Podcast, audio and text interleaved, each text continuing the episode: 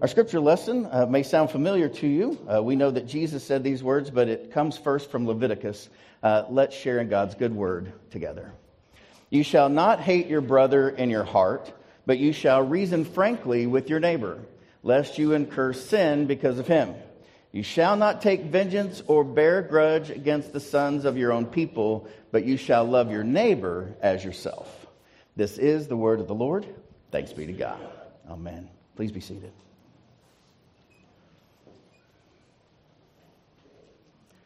For 85 years and counting, the Harvard Study of Adult Development has tracked an original group of 724 men since 1938 and 1,300 of their descendants, both male and female, over three generations, uh, the longest and largest study of its kind.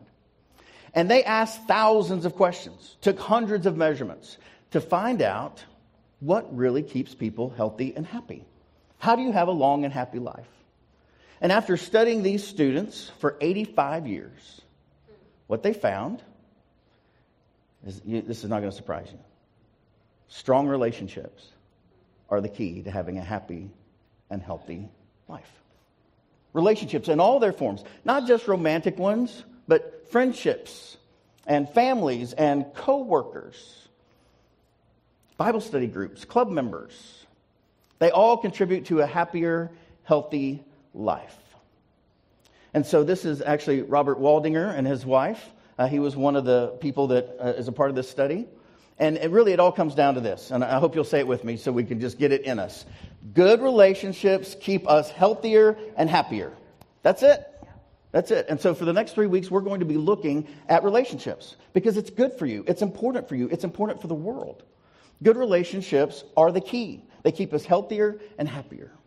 And so that's what church is all about. So we're going to start with something that we all have, and that are parents. We've all had them. We were born into some family of some kind. Um, and, and let me just say this up front. What I believe about parenting is whoever raises you are your parents. Yeah. That's it. Just whoever raises you. When we're talking about parenting, that's what we're talking about. And so we're going to talk about parenting this week. Um, and it is not a grade. It is, nobody's beating on anybody. This is how do we do it better.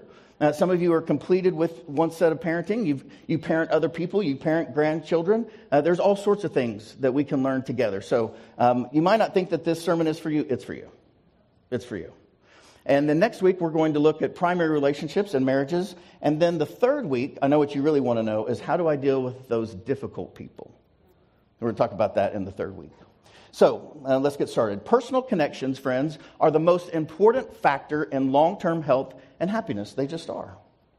And we know this from the very beginning of the Bible. In Genesis chapter 2, it says, Then the Lord God said, It is not good that man should be alone. It's not. I will make him a helper as his partner. Now, there's been a lot of problems around that verse uh, for hundreds, if not thousands, of years. Now, there's been a, a, debate about what does this helper mean. We're going to talk about that in just a second. But first of all, let me say this. To be fully human, we need to be in relationship with others. It's how God made us. We're supposed to be with others, with community. So, helper in the Bible is a relationship of mutuality, not subordination mutuality, and interdependence. That is what helper means. And actually, if you look over in the Psalms and some other places in the Bible, it actually would mean the one you can't live without. So these are really important relationships, not one over the other. And in case we forgot that, or we're like, well, where in the Bible does it say that? Well, actually, previous to that, in Genesis 1, it says, So God created in his image, humankind. In the image of God, he created them. Say it with me male and female, he created them together. So, strong relationships, they reduce stress, they reduce incidence of depression, and they decrease recovery time. Some studies uh, showed that you could heal almost twice as fast by simply having somebody cheering you on, somebody in your hospital room, somebody that you could call, somebody that would send you a note, whether that's from your Sunday school class uh, or your soccer club or whatever it is. Just to have people around you, that makes us stronger, healthier, better. So researchers found that these large social networks, not social media, not social media, but social networks, right? Uh, groups of people, they lower our risk for premature death more than exercise. So go hang out with your friends, right? Exercise is good for you too. But also, or dieting. It's that important. We know how healthy people are more than what they eat, more than even how often they work out. Who do they have around them? Who do they have around them? And certainly we see this all the time. Uh, the more isolated people are, um, their life goes south in a hurry. Um, they forget to take their medicine. Nobody reminds them. You know, this bill slips, nobody's there to notice. Their health slips, they're not quite themselves. You see, this is really a matter of life and death, friends. And so the researcher Robert Waldinger, he says our friendships, our relationships, they don't just take care of themselves. It's something we have to work at together. It's not going to just happen. In the same way we talked about justice a few weeks ago, justice doesn't just happen, and friendships don't just happen. You have to put in the time and the energy. If you've been around here long, you know this. Uh, what is the number one enemy of relationships? Busyness. You're just too busy. Somebody says, Hey, you want to go to dinner? You know, I'd love to, but I just, I just you know, this week's not going to work. Well, what about next week? Well, yeah, I thought so. Oh, no, that doesn't work. Now, you all have done this. This is not unique to me. Right. right? So the hardest part about ever going to dinner with someone is trying to find a time to do it because we're so stinking busy. I would submit to you that for your own health and happiness, you might choose to be less busy so you can be more present to folks. So, uh, Father Richard Rohr, uh, in his wisdom, he says this The best criticism of the bad is the practice of the better. We can choose not to be so busy. We can choose to be in relationship. We can choose to work on our relationships as much as we work on our work. Because you can be really good at your work and still die quickly and sad. But you know, people who work on their relationships, they're happy. They're happier, they're healthier, they live longer. And so, again, we're going to look at these three things parenting, marriage, and difficult people over the next three weeks. But as we look at this as a whole, I want to share with you two things real quickly. Number one, great relationships require effort. Say that with me. Great relationships require effort. You know this is true. This is true. And so sometimes people come to me and they're worried about their marriage, or their marriage isn't the way they would like for it to be. Or, or maybe their relationship with their son or their daughter or their parents isn't what it you know, used to be. And one of my questions is, well, how much time are you spending on it? When's the last time you had a date night? When's the last time you had intentional time with the person that you're worried about? So that's one. It takes a lot of effort. And two, and most importantly, you can do it. You can. Every person in the room can make your relationships better. It's a matter of choosing it, it's a matter of where you focus, what you look on. Uh, in the scriptures, in Colossians, it says, look at things above, not on the earth below. In the same way, we can look at the relationships that are important to us rather than at our phones. We can. It's, it's a choice. So today we start with parenting. And I want you to think about um, it's been said that um, a son's first love is his mom. And that's true, right? Our first relationship is with our parents.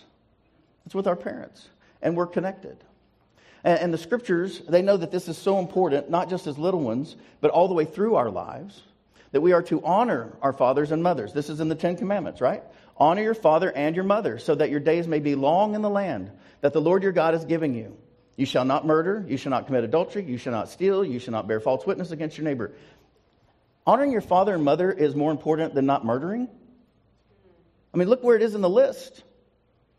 Before murder, before adultery, before stealing, before lying, honoring your mom and dad, it's a big deal to God. It's a big deal to your life.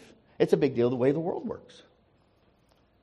But I think um, P.J. O'Rourke uh, puts it uh, with a point on it. He simply says, Everyone wants to save the world, no one wants to help mom with the dishes. right? Takes effort, takes intentionality. And, and this is why that quote's so important to me because every action, no matter how small, it moves the relationship, doesn't it? It also moves the direction, it moves the future. Right? You choose to help with the dishes or not. It changes the relationship, one decision at a time, over and over in your family relationships. One of the um, great hazards of our time, uh, this won't be a surprise to you, uh, is our phones. Since 2008, uh, the rates of all kinds of depression and anxiety have skyrocketed among our young people, um, and really uh, all the way up until age 55. There's a new study out just a few weeks ago. So let me ask you this the average American opens their smartphone how many times a day, do you think? That would be a great guess. It's only 58. but you think about it, that's average. That's average, right? So people are open up their phone 58 times a day. It's a lot harder to focus on the things that are important to you if you're on your phone all day. And nearly 70% of people surveyed reported conflict with family members over using their phone or tablet. I think that's low. My hunch is, I mean, most of the people I see, it's more than that. Seems like almost every family I know, like, will you put your phone down? Or I'm talking to you, did you hear me? And like, oh, yeah, hold on a minute. Hold on a minute. This is the world we're living in these days. And so here's the thing I want you to remember just because you're home doesn't mean you're present. Yes. Right?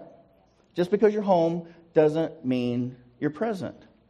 Now, when I was growing up, it was really easy to know whether my dad was present or not. It was called the paper. now, you couldn't even see him, like he was protected. Uh, but now it's our phones. And C.S. Lewis uh, was onto something when he wrote, The sun looks down on nothing half so good as a household laughing together over a meal.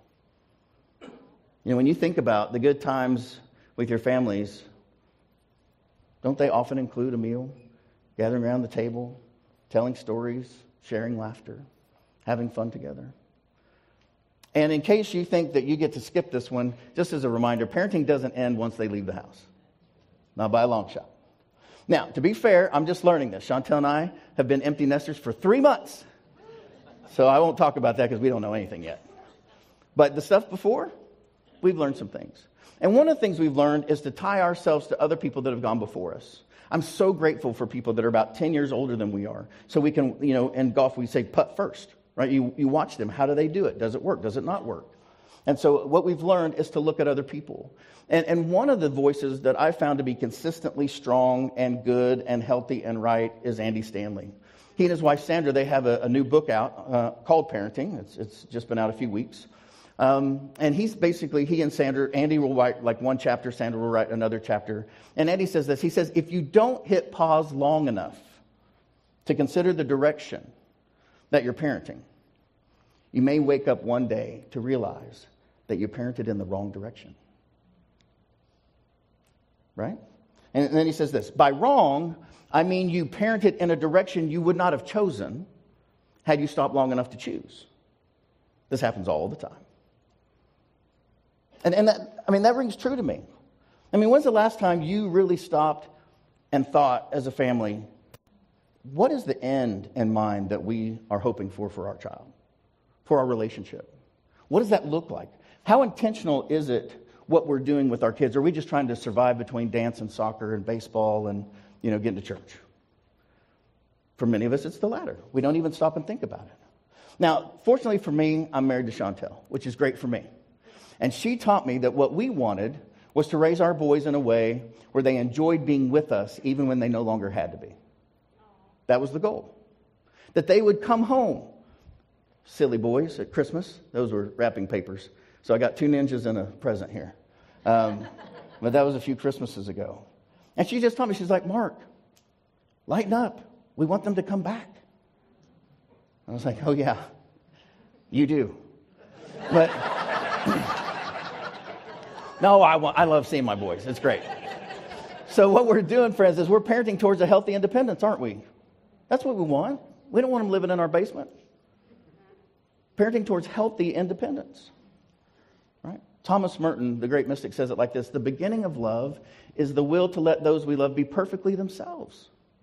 They're not mini me's. The resolution not to twist them to fit our own image. If in loving them we do not love what they are, but only their potential likeness to ourselves, then we do not love them. We only love the reflection of ourselves we find in them. Hear that, friends. So important. Because children who don't differentiate are denied the possibility to choose the relationship with their parents. Right? If they're not separate, then they can't choose to come back. Andy Stanley says it like this He says, You can't reconnect with something you never disconnected from. The goal is for your child, your children, not to need you so they can choose you, right? So they can choose to be with you. And then when they are with you, you'll know it's because they choose to be. Not because they need money, not because they've got nowhere else to go, but because you have a healthy adult relationship with your children that continues on and on. And it's one of the great blessings of your life. But make no mistake about it, you got to be flexible. Parenting changes, doesn't it? Right? Parenting, when they're zero to three, way different than 16 to 18. Very, very different. And so here's one of the things. Um, this is our family a few years ago when the boys were in high school. And, and when they were basically small, but primarily middle of elementary school, all the way until they left the house, we simply had two rules. Everything else kind of went around these two rules. But there were two, and they were inviolate. You could not break these two rules. Uh, one of them is honor your mom, honor Chantel. This was super important in our house because it was all guys and her, right? I'm a dude, John Mark's a dude, Noah's a dude, even our dog Peanut's a dude. It's all male all the time. And so if we weren't careful, it'd be easy to sort of joke at her expense or any of that, or, you know, talk about girls, you know, girls. But no, no, you have to honor the woman of the home. Because so often when we were planting the church, I was out doing this and she was raising the boys. And so it's super important that when she said something, they knew that that had to happen. It only works that way. So one was honor Chantel, and the second was don't lie. Don't lie. Because if you're lying, I can't help you. I don't know what's going on with you. I don't know how to come alongside you. I can't be an ally to you if I don't know what's going on with you. I can't help you. And I grew up in a family, um, my original family, my mom and dad, they would simply say to me, John Mark, if you tell us the truth, you'll get in trouble. But you won't get in as much trouble as if you lie. Because if we find out you're lying, it's game over for you. And really, what that meant was spanking, no spanking, right? I mean, we could kind of talk it out if I'm telling the truth, but if I'm lying to them, that you know, you just don't know what to do with that. And that, that was, I'm not advocating for that. I'm just saying that's how I grew up. And, and it made sense to me. And so we can talk through anything, we can work together on anything. And so when your, your kids are little, um, there's lots of ways to break this down and in lots smaller pieces. But for today and the time we have, we're going to talk about 0 to 12, right? As sort of one stage. When you do that, what you're doing is you're teaching your children the difference between good and bad and that there are consequences to those actions. And, and here's the thing, friends, and th- this, is, this is hard to do sometimes. You want your kids to fail while you're watching in small, tiny ways so that they're like, oh, it's bad to jump off the mailbox, right? it hurts. It hurts. Sometimes it takes multiple times of watching them do that. But if we protect them from every piece of pain, when they fail later, they fail big with big consequences. Let them fail small and have small consequences so that they can learn. Again, Paul picks up on this importance of honor and family systems um, in Ephesians. In Ephesians 6, he says this Children, obey your parents in the Lord. Basically, like the Ten Commandments. For this is right honor your father and mother. This is the first commandment with a promise you see, God says it's going to go longer with you if you honor your parents. You're going to have a better life if you honor your parents, so that may be well with you and may live long on the earth. And fathers, do not provoke your children to anger, but bring them up in the discipline and instruction of the Lord. And so the first part of this is talking about really adult children of aging parents.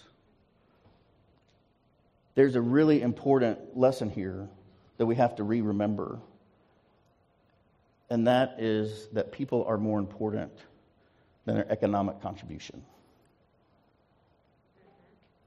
You understand this? Your parents are not there only as a paycheck or an inheritance to you. They have a soul. They gave you birth and life, and we are to honor that. Wherever they are, however they are. It's important that we honor our parents because your kids are watching. And if you want your kids to pay attention to you or take care of you when you're 80, you better be doing that for your folks when they're 80. Because otherwise, they won't know how to do it. They'll just assume, well, you know, we never saw grandma or grandpa after they, you know, were old, and so, you know, we won't, I never saw my folks go there, and so we're not going to go see them. It never even comes into your mind. This is super important, friends, that we get this right. And then the second part of this, Paul's really talking about smaller children. And so I don't know. It's, it's, I've studied and studied on this um, about what it means to provoke your children to anger, and there's not really a lot out there. There's not, scholars don't necessarily agree or even talk about what that means, provoking your children to anger. But here's, here's the thing as a, as a dad of boys, and, and dads, you don't have to admit this out loud, but I think you know this is true. There are moments when you're having a rough day or you've got unresolved anger. Maybe you don't even know. Maybe it's not even at your conscious mind. But you're in a basketball game with your son, and for some reason you just turn it on and you don't let him score a point. You block his shots. You know, you, you dunk on him on an eight foot goal. You're a big man. So, you know, there's a thing about us, though, whether it's a video game, whether it's a competition, and it's been said that the best and worst day of any young man's life is the day he bests his father. Right? Because you need your dad to be strong, but you don't need your dad to be a jerk. Right? There's a relationship there. You need to learn what sportsmanship looks like, what health looks like, what mercy looks like. And here, here's the thing that this is so important.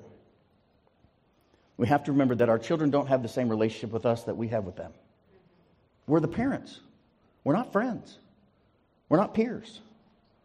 Right? Your children do not have the same relationship with you that you have with them. It's a different relationship. So, fathers, don't provoke your children or they may lose heart. Absolutely. Your kids are looking to you for hope, for you to be an ally, to come alongside them and say, Yes, you can do this. Again, Andy Stanley in his wisdom, he says, You are relating to a child. Your child is relating to an adult. You are in a relationship with someone who is dependent. Your child is in a relationship with someone who holds all the cards. Those are two very different relationships. Very, very different relationships. So it matters what you say, and it matters what you don't say. What your kids hear, and what they've not yet heard. This is my family of origin. I love this photo because I'm basically the age my dad was in that photo, and my boys are roughly the same age as uh, my sister and I. That's Deb and me um, in our late college years. I think she was out of school by then. My mom. And so um, I, I, love this because because I can kind of sense of like, oh, that must have been like kind of what that was like. Now, I also remember that it wasn't until I was that age. I was in 1987. I was on the main floor of Farmhouse Fraternity. It was in the spring. I can tell you where and when and how the first time I heard my dad say, I'm proud of you. It's powerful. And I just wonder When's the last time your child heard you say, I am proud of you? That must have been difficult, or that was hard, and I'm proud of you. You stuck with it. That was really good. It took nearly 20 years for me to hear those words. Now, to be fair, dudes my age were like, he said that to you? Like, my dad never said that. Right? I mean, because a lot of older gentlemen that grew up sort of post World War II in this era, they're like, I told you I loved you. Don't you remember? That's just kind of how it was. But here's the thing words matter. I love you matters. I'm sorry matters. I forgive you matters. I am proud of you matters. So, with all that I am, let me encourage you do not talk to your children as an equal or as a friend. They need what only you can give as a parent. They can have lots of friends. You're the only one that can be their parent. If you're their mom, be a mom. If you're their dad, be a dad. They don't need another friend. They need you. And they need you in your role. And, and then Andy Stanley said this, and I, I, really struggled with this when I read it through, and I, it took me a while to get on board, and it may take you a little while, uh, because I was not great at this. I mean, I just I was not great at this. But he says arguing is for peers. Arguing is for equals. You are neither. You are their parent. You're their parent. And so sometimes our children need our no. It's a gift. It's a gift. It protects them. It allows them to not go to the party they didn't really want to go to anyway, but they didn't know how to get out of it. They're safe because your no matters. It means they're not in charge, you are, and they're happy to let you be in charge. You see, when you begin to argue with your son or your daughter, you've already lost. You've already lost your role as a parent. What they need is for you to have wisdom and power and grace and glory in their life. Not John back and forth with them. Now, I know there's a lot of cognitive stuff I've just kind of laid out here. And they're like, whew, that's a lot. So don't worry. Let's boil it down to this be a dog. Right? Just be a happy dog. You know happy dogs. They're looking at the window. Are they home yet? Are they home yet? Are they home yet? I hope they're home yet. Oh, they're here. Yay, they're here. We love you. We love you. You know, you're, you're loving on them. You're kissing on them. It's so wonderful. Like, oh, I, I love my kids. Right? Be a dog. So everything I've said, just be a dog. Until your kids become cats. and they don't like dogs. Now we're going to 12 to 18. Right? There's going to be a day when your perfectly normal, healthy, you know, bubbly child comes home and they're going to act like a cat. It's going to weird you out. You're like, what is up with them? That is not the time to be a dog because it just it, it, doesn't work. You have to change your parenting. You have to change it, or it's not going to work. So in this season, you become a coach, not a dog. And in the coaching years, you connect more than you correct. Amen? This is important if you want them to come home. In the coaching years, you connect more than correct. You, my hope is that you've corrected him for 12 years, at least. And they get it.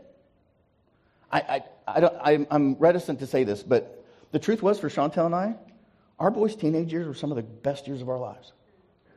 We really enjoyed them. We loved watching them do their things and um, meeting their friends and having them over the house. It was great. But coaching is a, is a particular kind of relationship. And I'm so grateful for the YMCA. Um, I coached flag football and tackle football for years. Uh, this is Noah and Jared Gill, both of our church.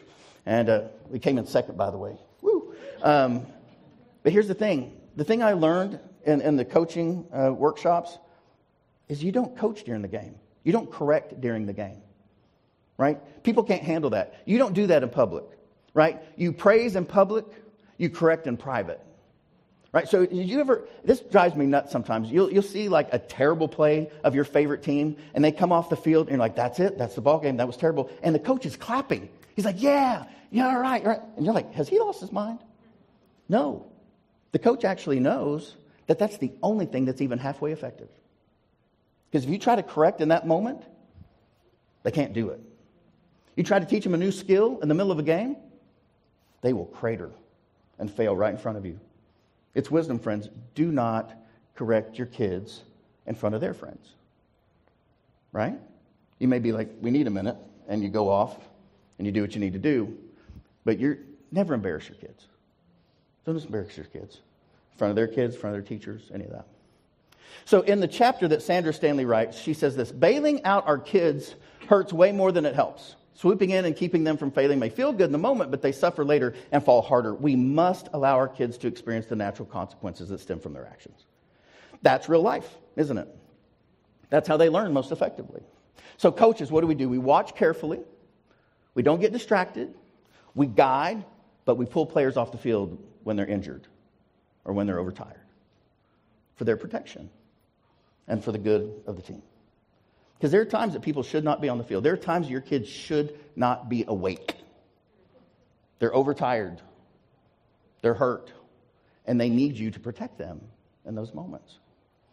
So, the goal in this season, and, and by the way, these are not hard and fast rules. Every kid matures differently. Girls mature faster than boys. We know these things. But the goal is to keep them coming to you for guidance and support. You can't help something you don't know about. Right? You want your kids talking to you. You want to have that open relationship. Again, Andy Stanley says adult children who are tired of being told what to do eventually stop calling, stop coming home. Teens who know they'll be punished stop telling their parents what's going on in their lives. When parents don't evolve their parenting as their child develops, they undermine their influence with their child. So, what does this look like? Your child comes home. They normally make great grades. Not today. They've got a D in a class that's easy for them, what do you do? Don't freak out. When they tell you that they're dating the most annoying girl in the entire school, say with me, don't freak out, right? When they wreck your car for the second time, say with me, don't freak out. Don't freak out. Don't freak out. Right? Why? Because you're the parent. They need to know that they can bring you anything, and you'll hear it. You may not like it. You may not respond for five days to get yourself together. But you're not going to do what? Freak out. Nope, not going to. Because some of your kids are going to leave the house. And if they can't talk to you when they're teenagers, they sure but aren't talking to you about other stuff that's even bigger later, right? So, what we want is to engage and connect as adults who enjoy each other's company. It's wonderful. Um, our boys come home uh, about once a month at least, and we, I mean, it's great. We, we love it. It's so exciting. Like, hey, they're coming in. You know, what are we going to go do? Or what are we going to, you know, what are we going to see? All that kind of thing. So, parenting really isn't that complex, uh, but it can be difficult. So, when it comes to parenting, show up when they call. Really show up when they call. Listen when they share. And support when they need it.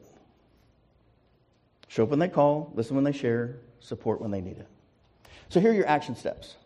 Now, these are just two ways to get at it. One, write a note. Write a note to your child about something. And, just say, you know, I felt so proud to be your parent when, whatever it is, when you stood up for your friend, when I heard you pray at youth group, when I saw you go out of your way to take care of somebody um, that was hurting. I'm so proud of you when. So proud of you um, when you did this thing that was very difficult for you physically or emotionally or spiritually. And so write that down for them so they have it. They'll hold on to it. Or say out loud or write, either way. You know, I noticed how much effort you put into whatever it is. Thank you. You know, it really it makes a difference to me, it makes a difference to our family. Those little things. But again, if you can't remember all this, if it's freaking you out, just be a dog. Be all right. Except when your kids are cats, then back it up. And then you'll be a dog again when they get older. Just love it when they come home. It'll be all right. So I'm proud of you. Parent as you can, not as you can't. And uh, if you have any questions about any of this, see Robert. Um, so Robert is actually um, a therapist and knows all kinds of stuff, and he has grace based parenting right after this service over in the chapel. And so he, he's got weeks and weeks and weeks of material that I could never get to. Um, but seriously, yeah, see Robert. He's awesome. Um, and he's parented as well, so he knows stuff. So let's pray together. Our Father, who art in heaven, hallowed be thy name. Thy kingdom come, thy will be done on earth as it is in heaven. Give us this day our daily bread and forgive us our trespasses as we forgive those who trespass against us. And lead us not into temptation, but deliver us from evil. For thine is the kingdom, and the power, and the glory forever. Amen.